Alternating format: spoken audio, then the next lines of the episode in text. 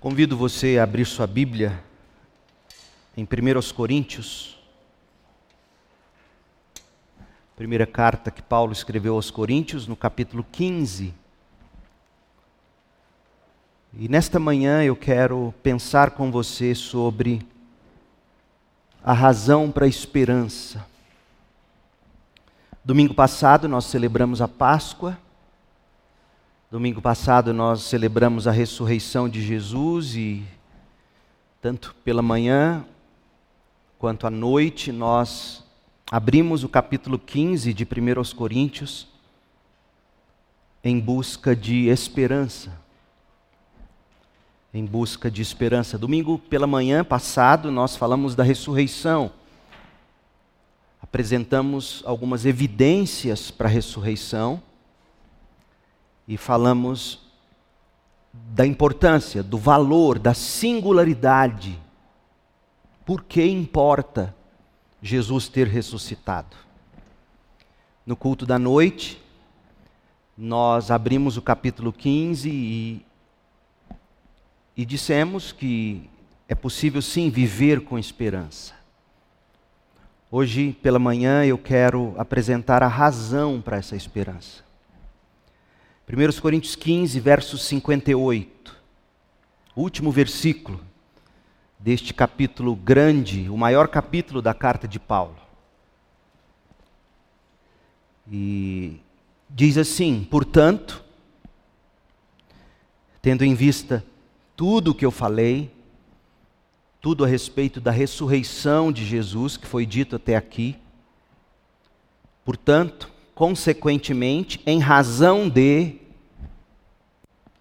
meus amados irmãos, sejam firmes, fortes e firmes, trabalhem sempre para o Senhor com entusiasmo, sejam abundantes, trabalhem com entusiasmo para o Senhor, pois vocês sabem que nada do que fazem para o Senhor é inútil. Essa é a palavra do Senhor. Nós estamos em busca de esperança para viver. E a nossa esperança última não é a de um país mais justo. Sim, queremos isso. Trabalhamos e batalhamos por um país mais justo por famílias estruturadas. Mas nossa esperança última não são lares estruturados, não é um país melhor, não é um corpo sadio, não são relacionamentos e, e prosperidade material. Nossa esperança última é Jesus Cristo é o que Paulo coloca e deixa estampado aqui no capítulo 15. Esse versículo que a gente acabou de ler atesta que é sim possível ser forte e firme, vivendo para o Senhor, servindo ao Senhor com entusiasmo, mesmo quando o país não é justo, mesmo quando a família não vai bem, mesmo quando o corpo está doente mesmo quando falta o dinheiro e a alegria. Portanto, perceba, a fonte última de esperança não são as coisas, mesmo que boas, desta vida. Nossa fonte última de esperança não são filhos bem encaminhados, apesar de querermos, orarmos por isso e batalharmos por isso, até porque existem filhos muito bem encaminhados mas perdidos que não amam Jesus, não é verdade?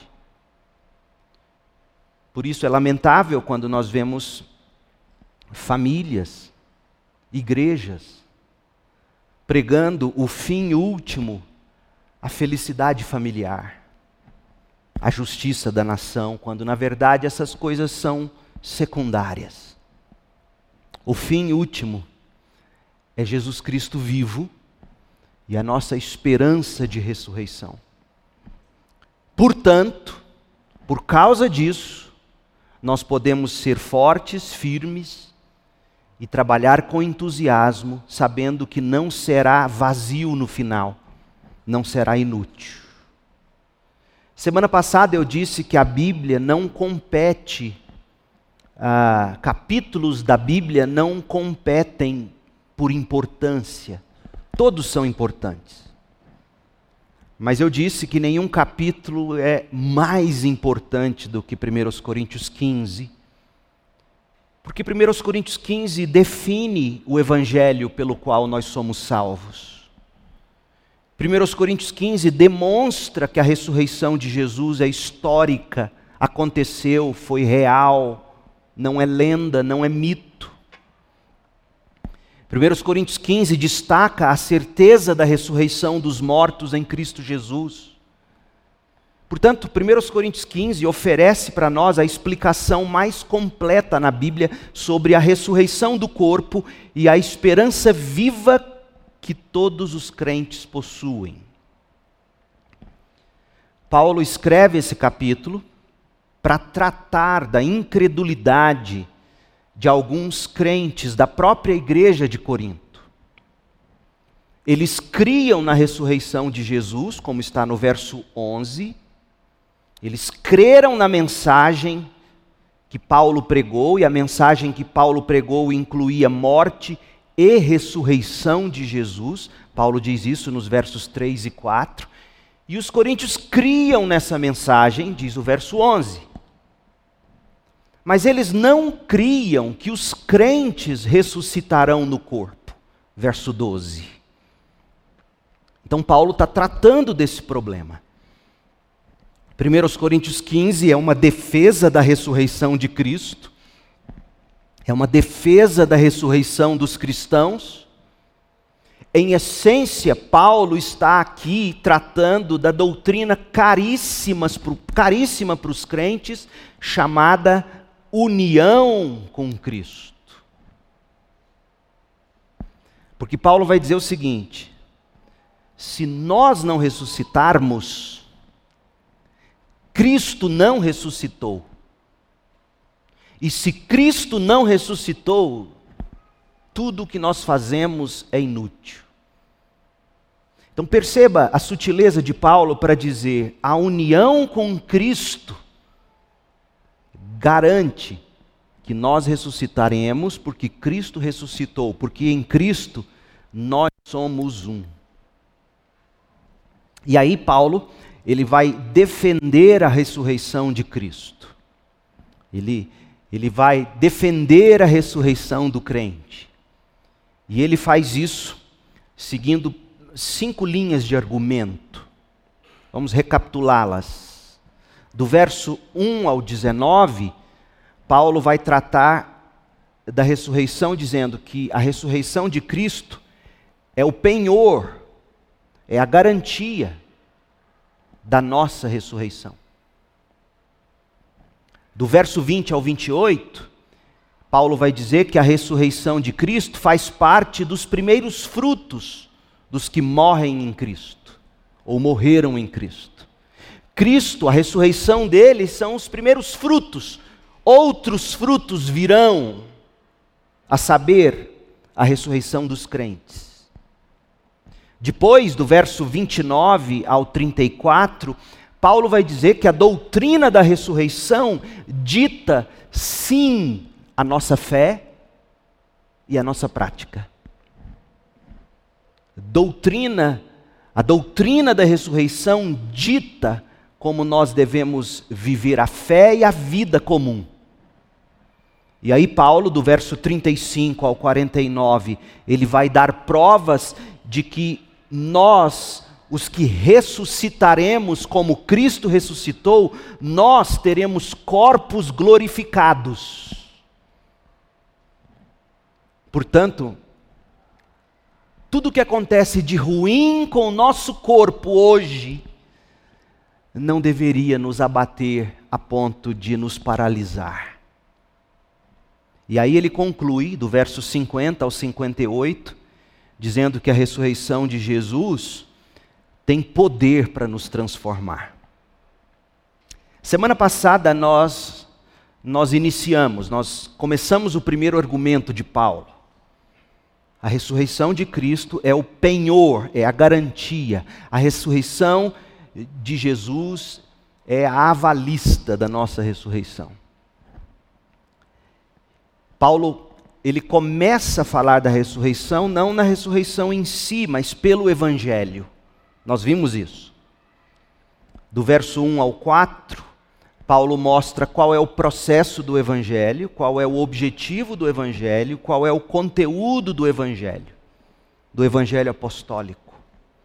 E nós dissemos que existem muitos evangelhos sendo pregados hoje em nome de Cristo, assim como já existia nos dias de Paulo. Mas a aferição deve ser pelas Escrituras. Então vamos, vamos ler, vamos ler desde o início. Nós já estudamos, mas eu quero ir recapitulando, lendo com você. 1 Coríntios 15, Paulo, Paulo vai tratar do Evangelho e ele vai colocar a ressurreição como sendo o miolo do Evangelho. Pão francês é uma delícia, né? Vocês gostam? Eu, eu, eu não posso muito. Porque depois dos, dos 25 você cresce para os lados. E, e, eu vejo gente comendo pão francês, o Davi mesmo, ele pega o pão francês, ele tira o miolo do pão. É o melhor. E se eu vejo que a mão está limpa, eu vou lá e como o miolo do outro. Para mim, o miolo é o melhor. E Paulo vai dizer que o miolo do evangelho é a ressurreição. Olha o que ele diz, versos 1 a 4. Agora, irmãos, quero lembrá-los das boas novas, do evangelho que lhes anunciei anteriormente. Vocês receberam as boas novas, vocês receberam o evangelho, vocês creram no evangelho. Qual é o processo? Paulo anunciou.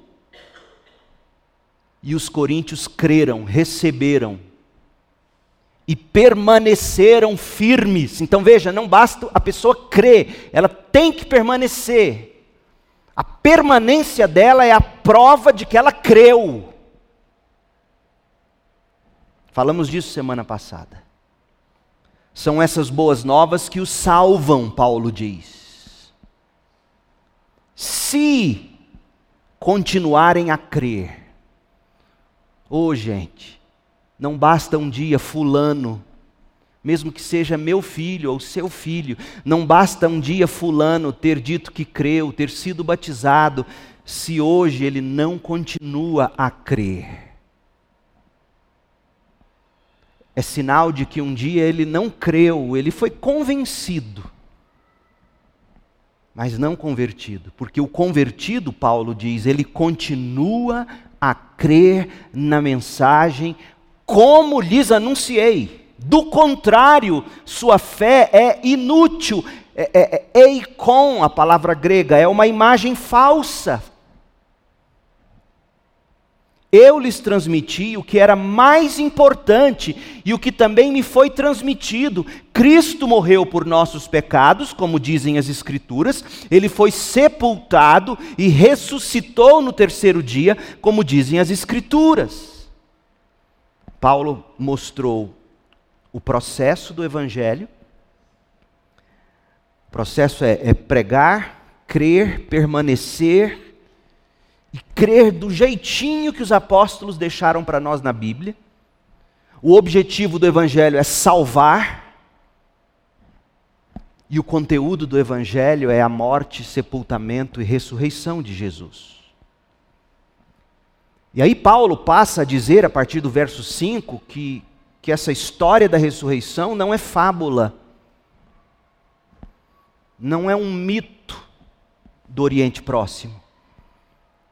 Ela aconteceu, pessoas testemunharam a ressurreição. A gente toma como verdadeiro, meu povo, o testemunho de pessoas, ou não toma?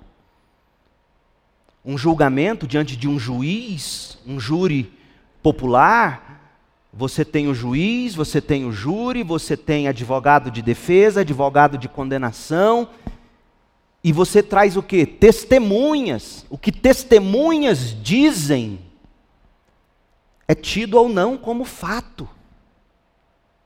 Portanto, sim, nós não temos um vídeo, nós não temos uma imagem de Jesus em si ressuscitando.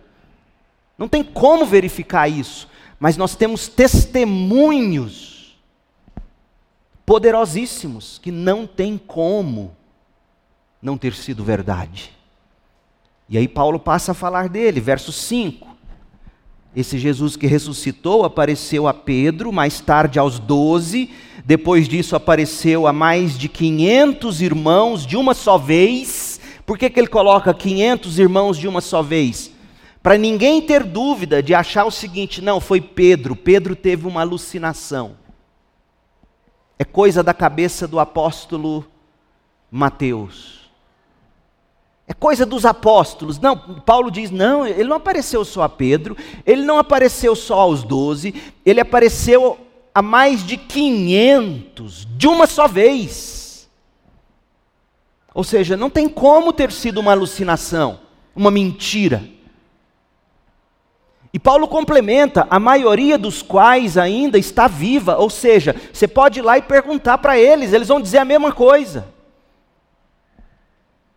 Você pode ouvir os testemunhos individualmente, particularmente, depois você pode comparar e você vai ver que o testemunho bate.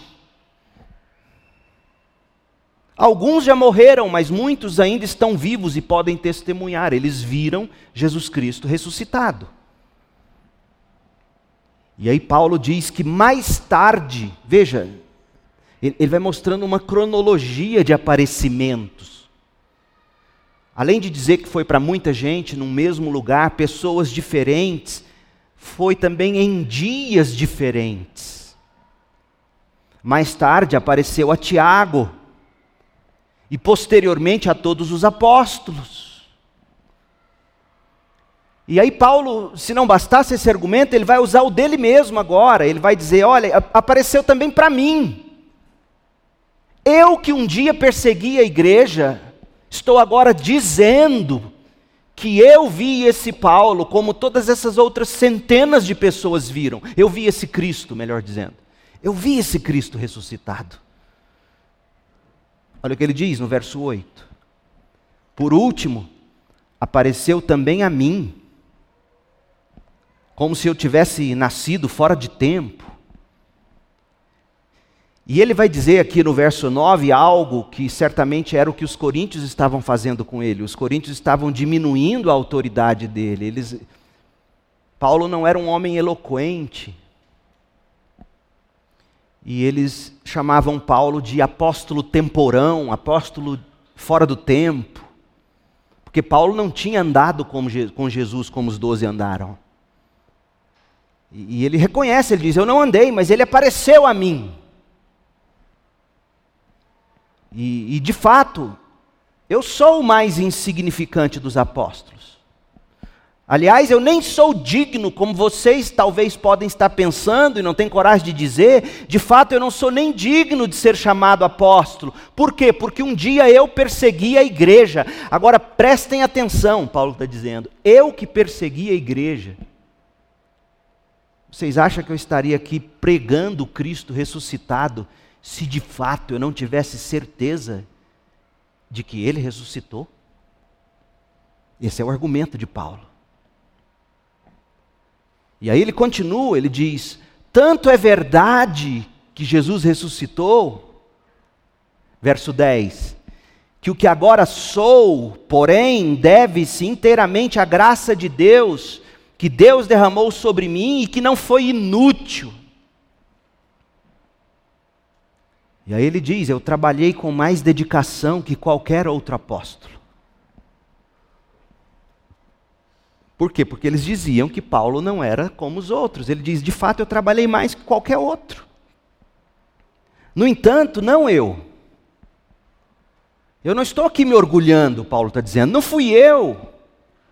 Foi Deus, em Sua graça, que operou por meu intermédio. Logo, Paulo está dizendo, não faz diferença se sou eu que estou pregando, eu que vocês chamam de apóstolo fora do tempo, eu que vocês dizem que não sou digno de ser chamado apóstolo, eu que vocês dizem que não tenho eloquência para pregar. Então não importa se sou eu que estou pregando ou se os outros doze que pregam, não importa.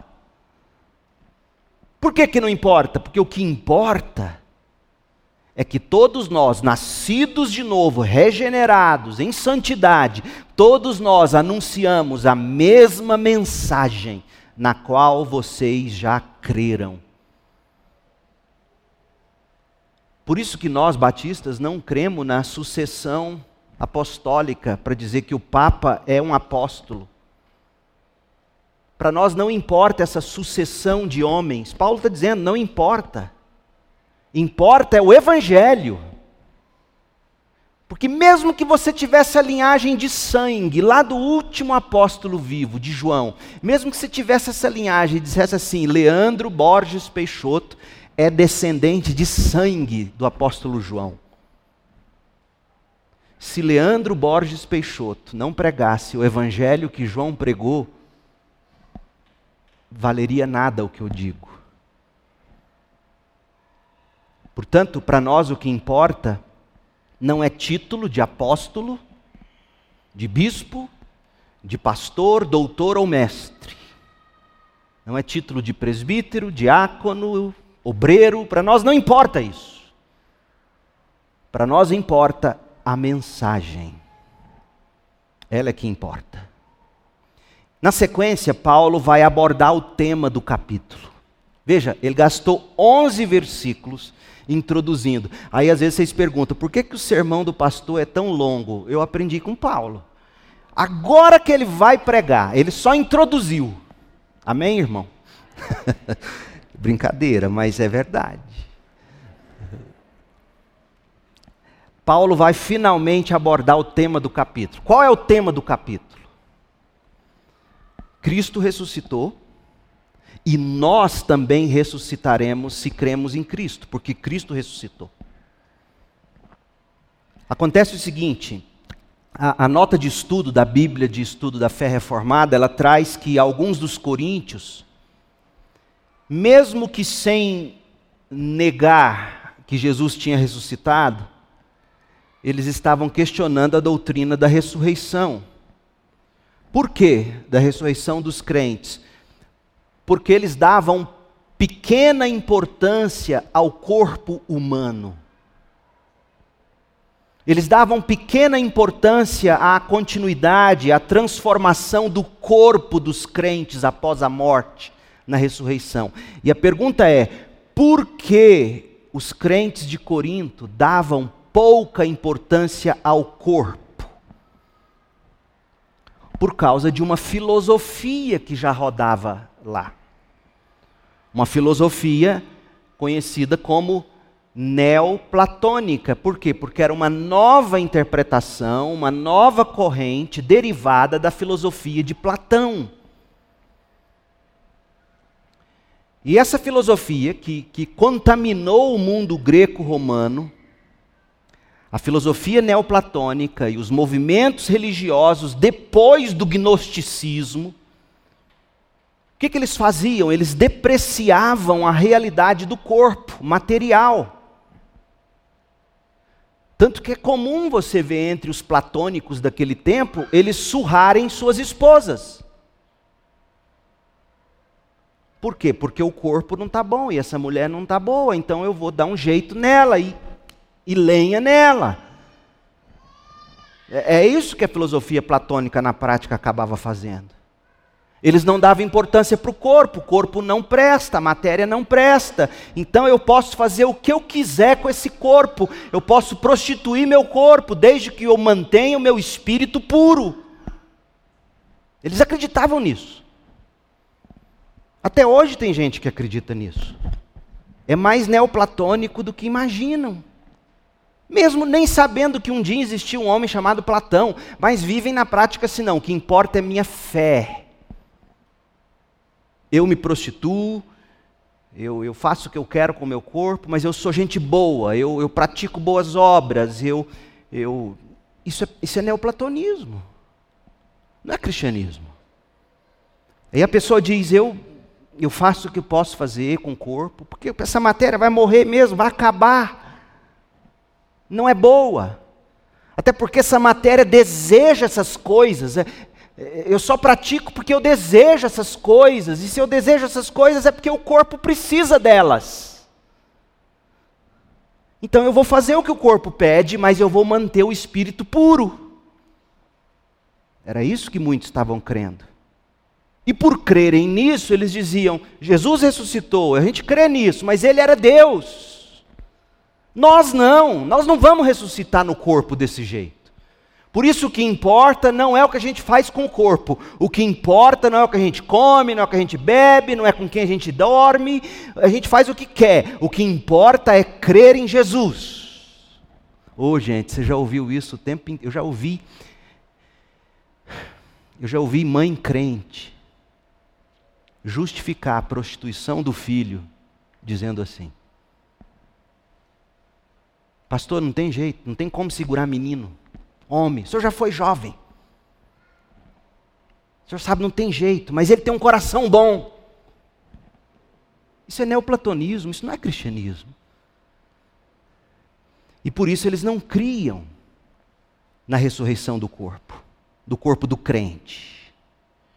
Então presta atenção no argumento de Paulo. Ele vai dizer que se os mortos em Cristo não ressuscitarão, Cristo não ressuscitou. Porque Cristo também é homem e ele ressuscitou. Ele teve um corpo igual ao nosso, comeu peixe, comeu pão, tomou vinho.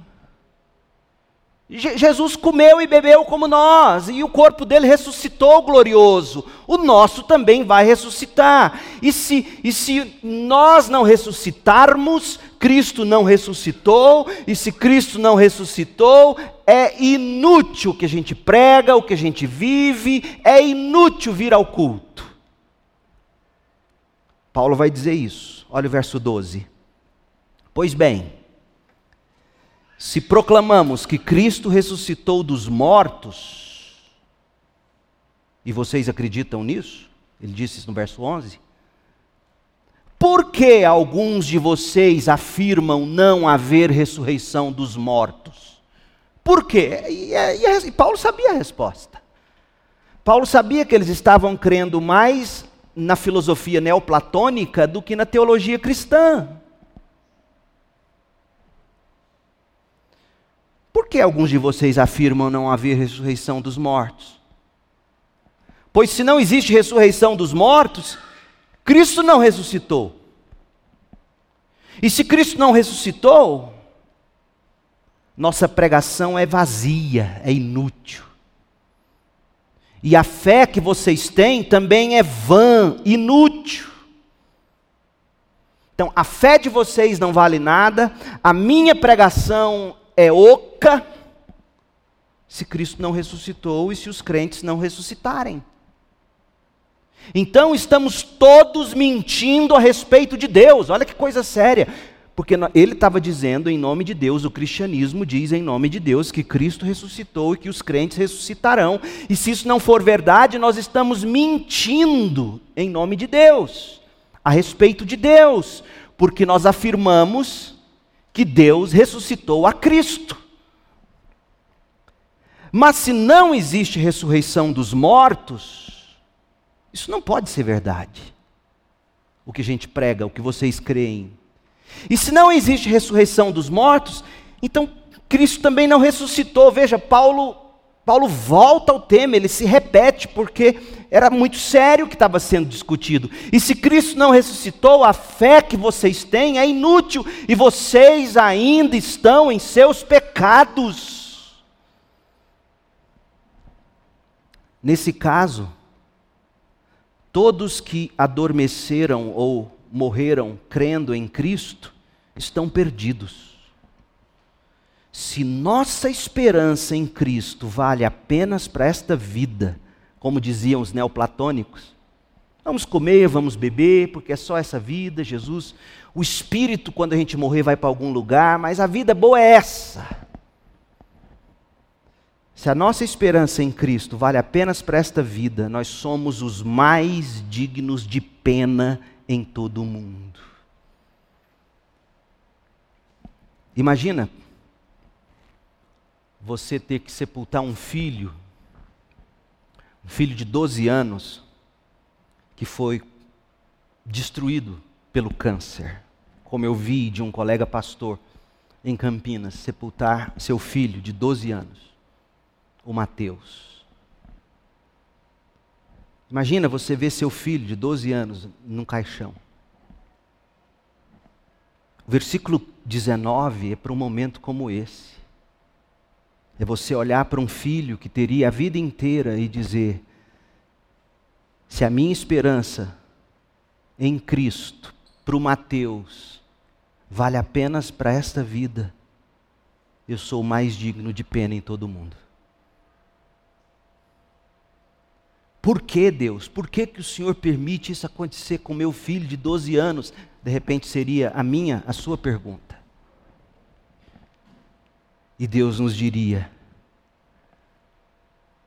porque a nossa esperança não é só para essa vida, a sua esperança não é só para essa vida.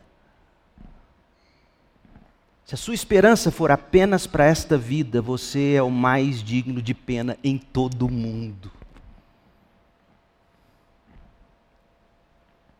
Há casos em que Deus abrevia o sofrimento, tomando a vida. Por quê? Porque a nossa esperança não vale apenas para esta vida. Agora, tudo isso vai para o chão, vai para o ralo, vai para o esgoto. Se nós não crermos que nós ressuscitaremos assim como Cristo ressuscitou. Esse é o argumento de Paulo. A ressurreição de Cristo é o penhor, é, é a garantia, é o avalista da nossa ressurreição. A ressurreição de Cristo é a razão para vivermos com esperança, porque assim como ele ressuscitou, nós também ressuscitaremos. Lembra que eu comecei esse sermão dizendo que a nossa esperança última não é as coisas irem bem nesta vida? Porque tem muita gente neste momento aproveitando esse feriadão que deve ter sido para eles, gastando a vida boa que tem em seus próprios prazeres, mas perdidos, acreditando que a esperança vale apenas para esta vida, e Paulo diz: eles são dignos de pena.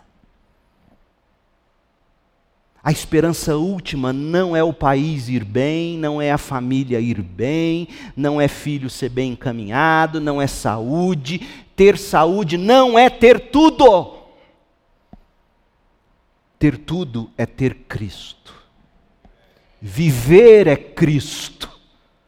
Morrer é lucro, disse o Paulo, que crê na ressurreição e crê que a nossa esperança em Cristo não vale apenas para esta vida. Portanto, Paulo está dizendo aos Coríntios e a nós hoje: negar a ressurreição é dizer que a de Cristo não aconteceu. E, e se Cristo não ressuscitou, no final a gente está perdido.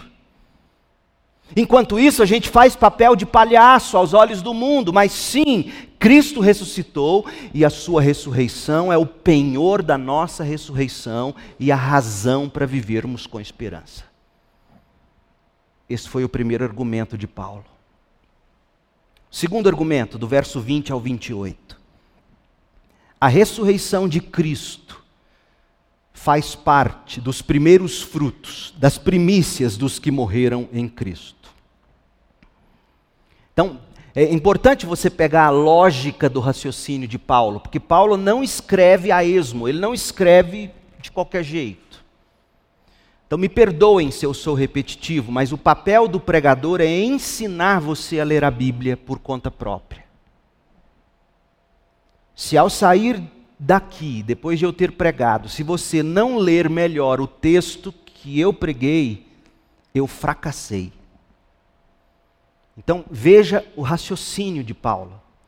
Do verso 1 ao 11, Paulo disse que Cristo morreu e ressuscitou no corpo, conforme atestaram centenas de testemunhas oculares. E essa morte e ressurreição é o miolo do Evangelho. E aí Paulo deu um, um, segundo passo, do 12 ao 19. Ele lembrou ainda de que, logicamente, eles também deveriam crer na ressurreição deles mesmos, do próprio corpo, porque Cristo ressuscitou e se ele não ressuscitou, as consequências seriam horríveis. Agora ele dá um terceiro passo no argumento, do 20 ao 28. Ele, ele passa a discutir três aspectos da ressurreição dos crentes. Ele vai falar da ressurreição de Cristo, do verso 20 ao 22, ele vai falar da ressurreição dos crentes, no verso 23, e ele vai falar da restauração de todas as coisas, de 24 a 28. Tudo isso, Paulo escreve para destacar que a ressurreição de Cristo faz parte das primícias dos que morreram, morrem e morrerão em Cristo. Uma nota de esclarecimento que a Bíblia de Estudo da Fé Reformada apresenta. Essa nota traz que no tempo da colheita exigia-se que os israelitas levassem uma oferta da primeira parte da safra. Levíticos 23, 10. Por isso que nós crentes temos o hábito de trazer as nossas primícias para Deus. Primícias do que ganhamos, primícias do nosso tempo primícias do que temos, do que somos, os primeiros frutos de tudo que produzimos, não é nosso, é de Deus. E essa oferta, ela era um símbolo de toda a colheita. E essa primícia não era para dizer, essas primícias são de Deus, o resto é meu. Não, essas primícias eram um símbolo para dizer, toma as primícias, porque tudo que eu tenho e sou é teu. Então veja, não é que 10% é de Deus e 90% você faz o que quer. Não, os 10% todo de Deus é para dizer tudo que é meu é teu. Lembre-se sempre disso. Porque quem não consegue dar 10% dá nada. Saiba disso. Essa oferta, então, ela era um símbolo da colheita. Pertencia na inteireza a Deus. Quando Paulo diz que Jesus é as primícias, Jesus é as primícias porque a ressurreição dele e a ressurreição dos crentes são eventos intimamente ligados. Assim como as primícias representam que tudo é de Deus, a ressurreição de Cristo representa que todos em Cristo ressuscitarão. Essa é a lógica. Atos 26, 23. O primeiro a ressuscitar dos mortos, Cristo. Ele ressuscitou como nosso representante. E por isso a ressurreição dele nos garante que nós também seremos ressuscitados pelo Espírito Santo. Romanos 6, 4, ele escreveu sobre isso. Efésios 2, 6, ele escreveu sobre isso. Então, olha o argumento dele, a ressurreição de Cristo, verso 20. Mas Cristo, de fato, ressuscitou dos mortos. Lembra o que ele acabou de dizer no 19?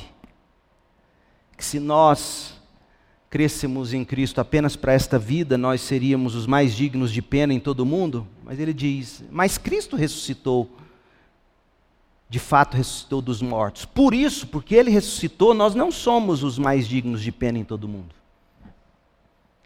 Cristo é o primeiro fruto da colheita de todos que adormeceram. Veja, a expressão adormecer faz alguns acreditar que os mortos estão dormindo em um estado de inconsciência, quando isso não existe. A Bíblia diz que nós temos consciência após a morte. Jesus mesmo diz ao ladrão na cruz que se arrependeu: Hoje mesmo estarás comigo no paraíso. A parábola do rico e Lázaro que Jesus conta nos mostra que os mortos têm consciência tanto de tormenta, se partem sem Cristo, como de bênção, se estão em Cristo. Então, por que os apóstolos ou Paulo gostava de usar o verbo adormecer para se referir à morte? Porque adormecer traz a ideia de sossego. Você já viu a criança, quando você olha uma criança dormindo, a gente brinca e fala assim: Ei, é o sono de quem não tem boleto para pagar. Não é assim? Por quê? Porque ela dorme, ela... os boletos estão vencendo, mas ela está dormindo. está descansada. Então, Paulo está dizendo: adormecer em Cristo é entrar num estado consciente de descanso. Uma vez que a morte entrou no mundo por meio de um único homem, Adão, agora a ressurreição dos mortos começou por meio de um só homem, Cristo. Assim como todos morremos em Adão, todos que são de Cristo, olha a união, a doutrina da união com Cristo. Todos que são de Cristo receberão nova vida na ressurreição. Então, Paulo fala da ressurreição de Cristo. Agora, ele conecta com a ressurreição dos crentes. Verso 23. Mas essa ressurreição de Cristo tem uma consequência. Qual é a consequência? Nós vamos ressuscitar também. Olha o que ele diz: Cristo ressuscitou como o primeiro fruto da colheita, e depois todos que são de Cristo ressuscitarão quando Cristo voltar. E mais vai acontecer a restauração de todas as coisas. Olha o verso 24. Então virá o fim. Então virá o fim, quando Cristo entregará o reino a Deus, o Pai. Depois de Cristo ter destruído todos os governantes e autoridades e todo o poder, então, a ressurreição de Jesus garante para nós que quando ele voltar e nós em Cristo ressuscitarmos, todos esses sistemas, ideologias e governos que se levantaram contra Deus e o ungido de Deus e o povo de Deus serão destruídos. Por isso que hoje, crente, lembra que eu comecei dizendo a nossa esperança última não é um Brasil melhor é o céu rasgando e Cristo chegando para estabelecer um reino eterno. Essa é a nossa esperança. Então, Deus em Cristo fará justiça no último dia. Você não precisa buscar vingança. Não cabe ao crente vingar, a vingança pertence ao Senhor, diz a Bíblia. Cabe ao crente orar pelos que o perseguem servir quem os perseguem. Então, então virá o fim, quando Cristo entregará o reino a Deus, o Pai, depois de ter destruído todos os governantes e autoridades e todo o poder, pois é necessário que Cristo reine até que tenha colocado todos os seus inimigos debaixo de seus pés. O reino de Deus já começou com a vinda de Cristo e ele progressivamente vai se estabelecendo e vai culminar com a vinda definitiva de Jesus. Ah, pastor, mas a Bíblia diz que no final dos tempos as coisas vão piorar. Como é que esse reino está progressivamente se estabelecendo? Ué, quanto mais perto do inimigo, quanto mais perto do núcleo da guerra, digamos, mais bombas, mais sofrimento. Quanto mais perto do fim, mais o diabo vai debater e seus anjos vão agir.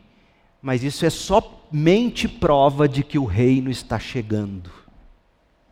É isso que você tem que lembrar, crente. Quanto mais as coisas forem piorando no final dos tempos, maior é a prova de que os dias estão sendo abreviados para que nem mesmo os eleitos de Deus se percam, como disse Jesus, e esse reino seja então estabelecido para sempre e Cristo coloque todos os seus inimigos debaixo dos seus pés. E há um último inimigo a ser destruído, diz o verso 26, é a morte. Cristo venceu a morte e nós estamos vencendo a morte, porque todo dia, toda hora, pessoas morrem. E em Cristo, elas vencem a morte. Pois as Escrituras dizem: Deus pôs todas as coisas sob a autoridade de Cristo. Claro que quando se diz que todas as coisas estão debaixo da autoridade de Cristo, isso não inclui aquele que conferiu autoridade a Cristo. Ou seja, Deus não está debaixo, Deus Pai não está debaixo da autoridade de Deus Filho. Agora, esse não é o modo de Paulo dizer que. Paulo não está dizendo que Cristo é inferior e que então Cristo vai ser submetido a Deus. Não, ele está mostrando o papel redentivo do Filho de Deus, redentor do Filho de Deus. A vontade do Pai foi o que sempre governou a vida e o ministério do Filho. A comida, a bebida do Filho foi fazer a vontade do Pai. E no final ele vai entregar tudo isso ao Pai. E aí no verso 28, Paulo vai falar do propósito da ressurreição dos mortos e restauração, o propósito de Deus nessa ressurreição dos mortos e restauração de todas as coisas. Verso 28. Então, quando todas as coisas estiverem debaixo da autoridade do Filho, o Filho se colocará debaixo da autoridade de Deus Pai, para que Deus que deu a seu filho autoridade sobre todas as coisas, seja absolutamente supremo sobre todas as coisas em toda parte. Uma palavrinha sobre autoridade, gente. Nossa geração detesta autoridade. A gente detesta autoridade. A gente xinga a autoridade. E autoridade é o que caracteriza a Santíssima Trindade. O Filho não é menos importante que o Pai ou o Espírito. Mas no cumprimento da missão, o filho segue as orientações e o propósito do pai, segue de boa vontade. Portanto, filhos, se Deus colocou pais sobre vocês, espera-se que vocês obedeçam e sigam essa autoridade.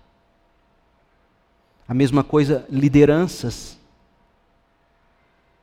e políticos e tudo mais. A gente tem que encontrar uma maneira honrosa, quando devido, uma maneira honrosa de discordar, de discordar dos governantes. É, é, é a maneira bíblica. Repito, leia li o livro de Atos, você não vai ver Paulo xingando autoridades. Você não vai ver Jesus xingando autoridades. Pelo contrário, ele reconhece a autoridade de Pilatos. Você tem autoridade para me levar para a cruz, mas não se esqueça, foi meu pai que te deu essa autoridade. Então nós temos muito que aprender em termos de saber submeter em honra ou discordar em honra, porque há momentos em que a gente discorda, quando ferem princípios bíblicos, a gente discorda, a gente não obedece, a gente desobedece em honra. E, e certamente desobedecer em honra não é xingando. É triste ver crente xingando político. É triste. Seja da direita, seja da esquerda. Ah, pastor, mas dá vontade. Eu sei que dá. Então converse com Deus sobre isso. Será que você tem coragem mesmo de, de chegar diante de Deus e dar nome ao político que você odeia e dizer: olha, aquele filho de uma. Deus, você tem coragem de falar isso com Deus? Eu não teria. Eu não teria de diante do meu Deus soberano xingar quem quer que seja. Então, sim, discorde mas em honra, porque a autoridade foi dada pelo Pai que está no céu. Foi Deus Pai que deu autoridade a Pilatos para cometer a maior injustiça e crime da história, que foi matar o Filho eterno de Deus. Então, crente, não, não ache que tudo está fora do controle, não está. O plano está de acordo com o plano de Deus e no final todas as coisas serão submetidas a Deus Pai. Quando Cristo tiver tudo debaixo de seus próprios pés, ele então pegará e submeterá tudo a Deus Pai. Portanto, a ressurreição de Cristo é a razão para nossa esperança. A ressurreição de Cristo é o penhor da nossa ressurreição, versos de 1 a 19. E a ressurreição de Cristo faz parte das primícias dos que morreram em Cristo, e a ressurreição de Cristo garante a restauração de todas as coisas, inclusive da ordem e do direito, no final de tudo. Versos de 20 a 28. Deixe-me concluir fazendo algumas aplicações, trazendo alguns usos de tudo que a gente viu até o verso 28. E à noite, Deus permitindo, a gente continua e caminha para a conclusão do capítulo 15. Mas, mas com base nesses dois argumentos de Paulo até aqui. Primeiro argumento, a ressurreição de Cristo é o penhor da nossa ressurreição. Segundo argumento, a ressurreição de Cristo faz parte das primícias dos que morreram em Cristo, e a ressurreição garante a restauração de todas as coisas no fim, inclusive a restauração da ordem, do direito e da justiça. Com base no que Paulo disse e a maneira como ele argumentou, que tipo de usos a gente extrai para a nossa vida? Primeiro, doutrina ou teologia é fundamental para a nossa esperança. Leia o capítulo 15 sozinho em casa de novo. Crente, isso é para você nunca mais flertar com a ideia de que teologia e doutrina não importa. Leia o capítulo 15. Deixa eu te dizer isso, preste bastante atenção. Capítulo 15 é difícil,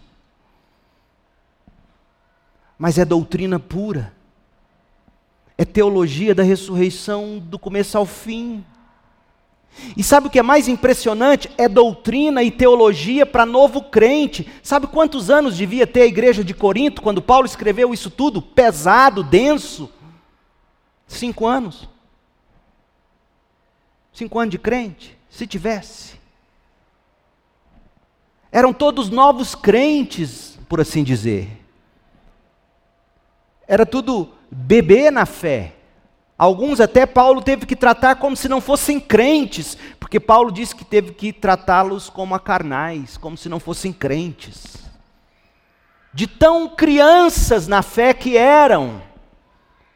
Mas Paulo traz doutrina, Paulo traz teologia, porque é a doutrina, é a teologia que calça a nossa esperança, que estimula a nossa, a nossa obra que dá conteúdo para nossa evangelização, é a doutrina. Você vai fazer discípulo. Como você vai fazer discípulo se você não sabe doutrina? Diga para mim, você vai fazer que tipo de discípulo? Discípulo que te acha gente boa? Discípulo que, que senta para comer com você porque gosta das mesmas coisas que você? Isso não é discípulo. Discípulo se faz com doutrina com teologia. Teologia é o fundamento da nossa esperança, teologia é o estímulo para a nossa pregação, teologia é o conteúdo da nossa evangelização. Não tem como você articular o evangelho sem doutrina, sem teologia. Ora, o fato de que somos pecadores, Cristo morreu como substituto e ressuscitou, garantindo que Jesus aceitou o sacrifício, Deus aceitou o sacrifício, isso em si é doutrina. Por isso, crente, não despreze a pregação, não despreze a escola bíblica dominical. Não despreze a escola de teologia, não despreze o unboxing da Bíblia, não despreze o estudo da doutrina e da teologia. Paulo, ele corrige essa igreja de Corinto com doutrina. Quando ele vai tratar do problema do casamento, do divórcio, do recasamento, é doutrina. É tudo doutrina, é do começo ao fim. Quando ele vai tratar do problema dos dons naquela igreja, doutrina de novo. Não deixe crente, mesmo que velho de igreja, dizer para você que estudar doutrina não importa. Fuja de gente assim. Queira a sã doutrina, queira a teologia bíblica. Quando Paulo foi encorajar os crentes de Tessalônica, que estavam perdendo pessoas que eles amavam, Paulo traz a doutrina das últimas coisas, a escatologia bíblica no capítulo 4 de 1 Tessalonicenses, e ele diz: consolem uns aos outros com essa doutrina.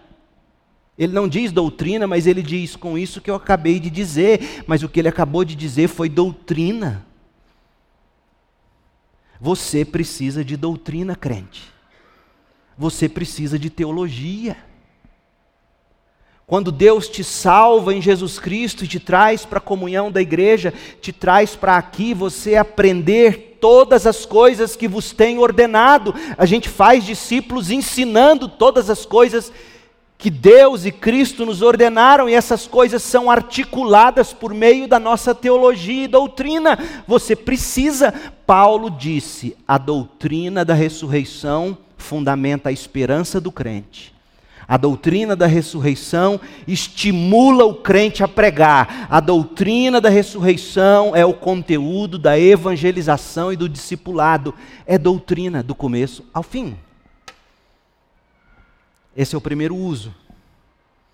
O segundo uso, há um único evangelho. Paulo começa esse capítulo dizendo isso: um único evangelho. O evangelho dos apóstolos. Vocês são salvos se continuarem a crer tal como vos anunciei. Não tenha medo de dizer a verdade em amor. Essa doutrina, esse evangelho não é dos apóstolos. Porque, em nome da boa vizinhança, em nome do politicamente correto, em nome de não querer mexer com aquilo que dizem ser de Deus ou de Jesus, aberrações terríveis estão sendo ditas por aí. Gente, inclusive, afirmando que Deus fala com a gente através de uma dança, tanto quanto através da Sua palavra. Gente batista, ou que se diz batista, dizendo isso. Isso é loucura. Porque dança no templo era o que os adoradores de Afrodite faziam lá em Éfeso, não os cristãos. É loucura. Então há um único evangelho, o evangelho dos apóstolos. É por esse que somos salvos e estamos sendo santificados. O outro uso, a fé evangélica é histórica, é verificável. Paulo mostra isso aqui. Centenas viram, centenas testemunharam, centenas tiveram a vida transformada radicalmente. A ressurreição não é mito, não é fábula, não é coisa de seita. Porque seita é algo que acontece no escondido. Eu tive uma revelação que ninguém mais pode verificar. Isso é seita. Mas Paulo convida a irem investigar. Vai lá, converse com as testemunhas oculares que assistiram à ressurreição. Cristianismo não é seita. Cristianismo é um grupo de pessoas que creem e vivem a verdade revelada por Deus. E essa verdade é verificável, é histórica. Não é de um punhadinho de pessoas místicas escondidas que receberam revelação que não é verificável, que é assim porque é assim, porque o guru disse e pronto. Não é assim entre nós. Pastor que diz para você que o que ele diz é palavra final, e se você não pode verificar isso pela Bíblia, isso não é pastor, isso é lobo. A fé evangélica, ela é histórica, ela é verificável. Outro uso, espera-se que os portadores dessa fé pregue a verdade evangélica. Paulo diz, porque ele vive, nós pregamos, e ele vai falar mais disso hoje à noite, nós veremos quando continuarmos o capítulo 15. Essa doutrina é para fundamentar a sua esperança, mas ela é também, a ressurreição, é para estimular a sua pregação. É para dar conteúdo à sua evangelização, ao seu discipulado. Outro uso é que a esperança do crente não é apenas para esta vida. O último inimigo foi vencido a morte. E a história da redenção tem como propósito destacar a supremacia de Jesus Cristo e de Deus Pai sobre todas as coisas em toda parte. Viva com esperança, crente. Viva com esperança porque há razão para nossa esperança. E a razão é esta, e eu encerro com 1 Coríntios 15, 23. Cristo ressuscitou como o primeiro fruto da colheita.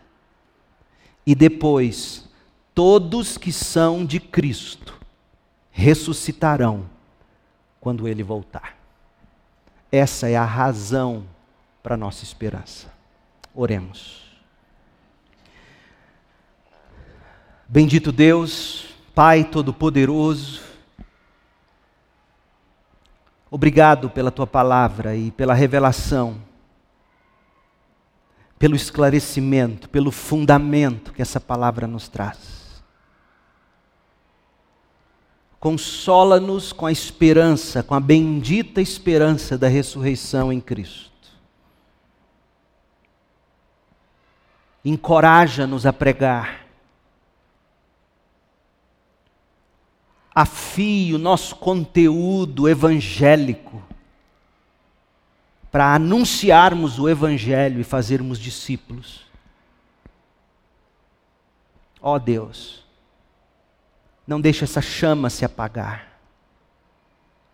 Nós suplicamos a tua graça, pedindo, ó oh Deus, que a graça de Jesus Cristo o teu amor, ó Deus Pai, a comunhão e as consolações do Espírito estejam sobre o teu povo aqui, espalhados pela terra, hoje, para sempre. Até aquele dia quando Jesus virá e colocará todas as coisas debaixo dos teus pés. Nós oramos no nome de Jesus. Amém.